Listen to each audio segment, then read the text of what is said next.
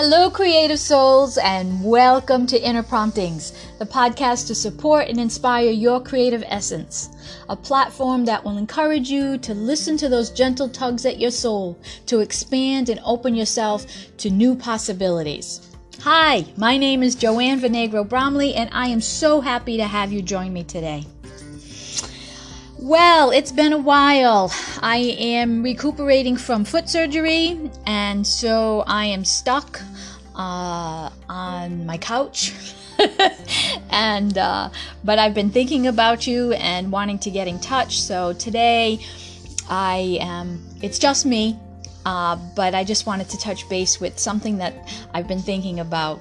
And as you may have noticed, I closely associate creativity with spirituality. I have been going through some stuff, as we all do. And I know a lot of times I'm perceived as very upbeat and positive, and I am, but I have to work at it. And growing up on a farm, I always thought or think of work as hard, arduous, backbreaking tasks. But the work that I talk about with you is I'm speaking on introspection and evaluation and reflection about what you do and how you do it and why you do it. These are the questions that help to dig deeper and uncover and discover who you really are and what your true purpose is. And that purpose may and probably will change and evolve over time, but you need a starting point, a vision, possibilities. Lately, I have been challenged emotionally, physically, and spiritually, and instead of complaining, which of course I do, but well, not out loud, but at least in my head, I know that these slumps, these challenges, are a wake up call to reevaluate, to change, refocus, and keep on my true north. It's a lesson I revisit over and over again. The irony is, is if you don't address it, it will rear itself again and again, bigger and bolder. Oprah always says that the universe starts off with a whisper, and then maybe a slap, and then finally a two by four upside the head to get your attention.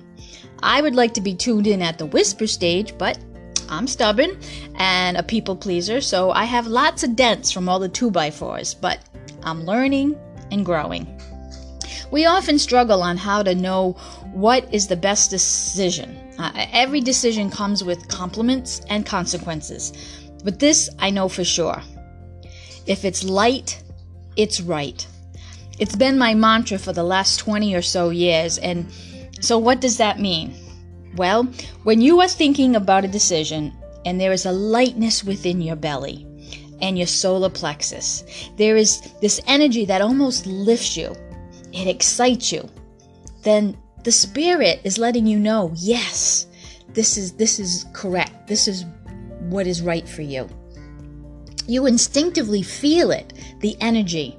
And then when something is wrong, there's a heaviness, an inertia. It almost feels like you need a crane to lift you to stand or move. Watch for this. Pay attention. The universe wants you to succeed. It supports us but we mess it up trying to live up to others' expectations or what we've been told or told ourselves what we believe is the quote unquote right path. I have been re listening to Super Soul Sundays by Oprah, and some of the greatest teachers on the planet right now uh, on this. It's a book, but I, I got it on CD. And um, there's this gentleman named Reverend Michael Beckwith that really resonates with me right now. I've listened to him many times before, but for some reason it is resonating now.